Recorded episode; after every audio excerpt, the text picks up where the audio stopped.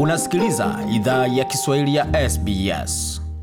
Karibu tena katika makala ya idhaa ya Kiswahili ya SBS. Uko na migode migerano, tukuletea makala haya kutoka studio za SBS na mtandaoni anwani ambao ni sbs.com.au mkwa juu swahili. Kuna mengi ambayo tumeandalia ambayo yote wazapata kwenye ukurasa wetu wa Facebook, facebook.com mkwa juu SBS Swahili. Kwa sasa tuongezea suala zima la mafao ama mapato ya uzeni ama superannuation kwa jina la kimombo. Superannuation ni mpango wa lazima wa kuweka akiba ulioundwa kuwasaidia Waaustralia kuokoa hela ambazo wanaweza tumia watakapo staafu. Wakati mfumo wa superannuation unaweza kuwa ni njia fanisi ya kuokoa hela za ushuru katika maisha ya ustaafu, wataalamu wanapendekeza kutilia maanani vitu kadhaa ili uweze pata faida kamili kutoka supa yako. Superannuation hujulikana kwa ufupi kama supa. Kimsingi, supa ni sehemu ya mapato yako yanayowekwa kando kuwekeza maisha yako ya ustaafu. Dhamana ya superannuation ni asilimia ndogo ya mapato yako ambayo mwajiri wako lazima aweke ndani ya supa yako. Kiwango cha dhamana ya superannuation kinaongezeka hadi asilimia kumi mwezi ujao wa Julai mwaka elfu mbili ishirini na moja. Mtu yeyote anayelipwa zaidi ya dola 450 kila mwezi kabla ya kodi kutolewa anastahiki kupokea mchango wa superannuation kutoka mwajiri wake. Ila Rashesh Bavasa ambaye ni mshauri wa kifedha katika kampuni ya Fortune Wealth Creation Group mjini Melbourne ana wasiwasi kuwa wahamiaji wengi wapya hawana uelewa wa kutosha kuhusu jinsi superannuation yao inatumika. Huyu hapa na maelezo zaidi. Uelewa wa supa ni mgumu sana hapa Australia. Wahamiaji wengi hawaelewi vizuri. Kimsingi, kama unafanya kazi nchini Australia, waajiri wanatakiwa na sheria kuchangia asilimia 9.5 katika mshahara wako, kisha kuna nyongeza ya asilimia kumi na kufikia mwaka fedha wa mwaka 2026 kutakuwa nyongeza ya asilimia kumi na mbili. Bwana Bavasa amesema pia kwamba watu wengi husalia na zaidi ya kaunti moja ya supa ambayo kulingana na ofisi ya kodi ya Australia, hali hiyo inawahusu robo ya watu wenye akaunti za supa nchini Australia. Bwana Bavasa tena, wahamiaji wengi hawazingatii superannuation kama mbinu ya uwekezaji. Kwa sababu hiyo, wanapopewa uamuzi na waajiri wanaichukua na kisha wanabadili ajira, wanakuwa na akaunti nyingi za superannuation na wanalipa hela nyingi kuwa na akaunti nne au tano za supa ambazo zinawalipisha hela ambazo hatimaye hurudi kuwa na usawa wa sufuri. Kwa hiyo kila mara chagua supa moja, na unapobadili kazi mpe mwajiri wako akaunti hiyo na mweleze hii ndiyo supa yangu. Kuanzia tarehe mosi Julai mwaka elfu mbili ishirini na moja, kama mfanyakazi apendekezi akaunti ya supa anapobadili kazi, mwajiri ataweka malipo ya supa katika akaunti ambayo mwajiriwa anatumia wakati huo.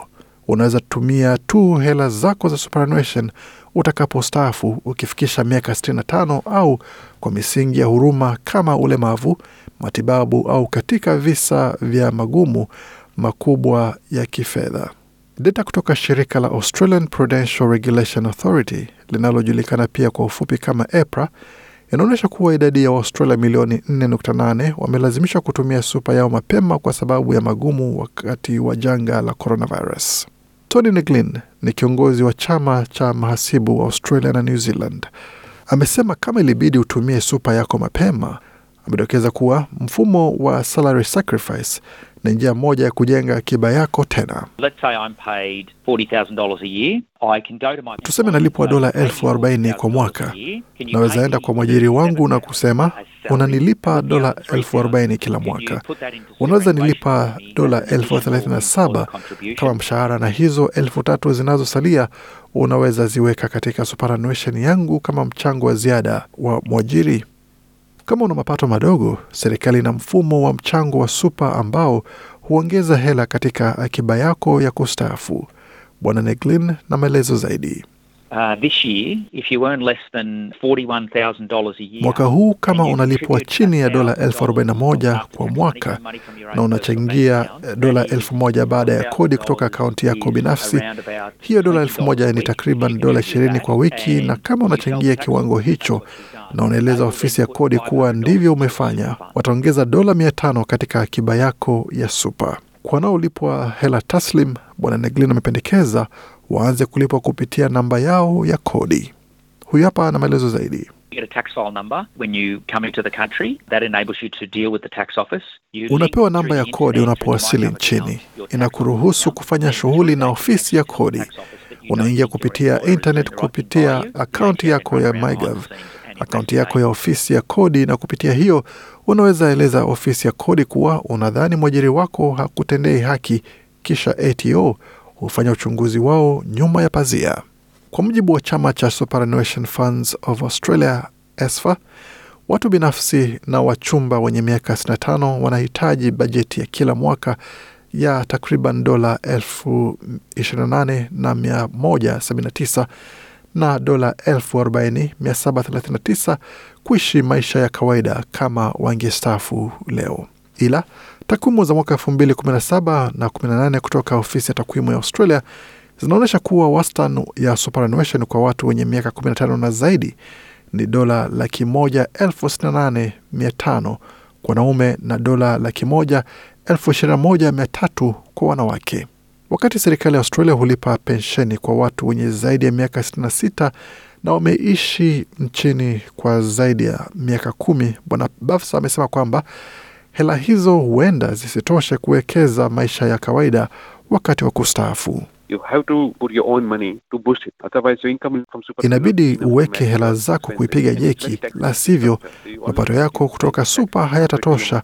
kusawazisha matumizi yako, na ni mfumo wa ufanisi wa kodi. Kwa hiyo utatozwa kodi ya asilimia 15 kulingana na kiwango kidogo cha ushuru ambacho ni asilimia 47 kama na mapato ya juu, ushuru wa Medicare ukijumuishwa. Watu wengi hulipwa asilimia 34 ya kodi katika supa na ni asilimia 15.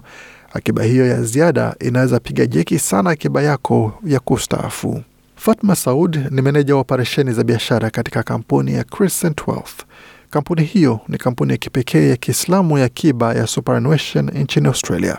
Ametambua kuwa wahamiaji wengi wapya hawana ushirikiano wa karibu na kampuni zao za supa.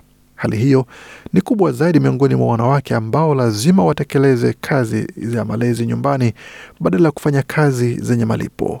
Bi Saud na maelezo zaidi. Women do currently retire with about 47% less. Wanawake kwa sasa hustaafu na takriban asilimia 47 katika superannuation kuliko wanaume, na hii inaweza kuwa sababu wanawake wanachukua muda mrefu zaidi nje ya nguvu kazi na kuwalea watoto, na pia asilimia 43 ya wanawake hufanya kazi kwa masaa machache, hali ambayo inaruhusu mchango mdogo wa supa.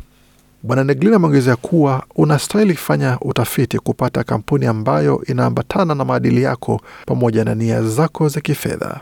Huyu hapa na maelezo zaidi. I think it would be a good idea to sit down. Nadhani ni wazo zuri kuketi na kuandika, sawa, ni vitu gani ambavyo ningependa kupata kutoka supa yangu, kisha enda tafuta kampuni ambayo haitimizi mahitaji yako tu, ila ina marejesho mazuri.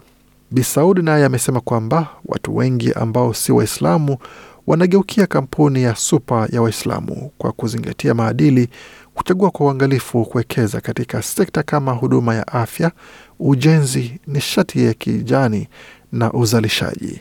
Huyu hapa na maelezo zaidi. We're finding a lot of teachers from non-Muslim backgrounds. Tunapata walimu wengi kutoka jamii zisizo za Kiislamu wanaojiunga katika kampuni yetu kwa sababu wanaona suala la pombe au kamari katika maisha ya wanafunzi wao likija darasani.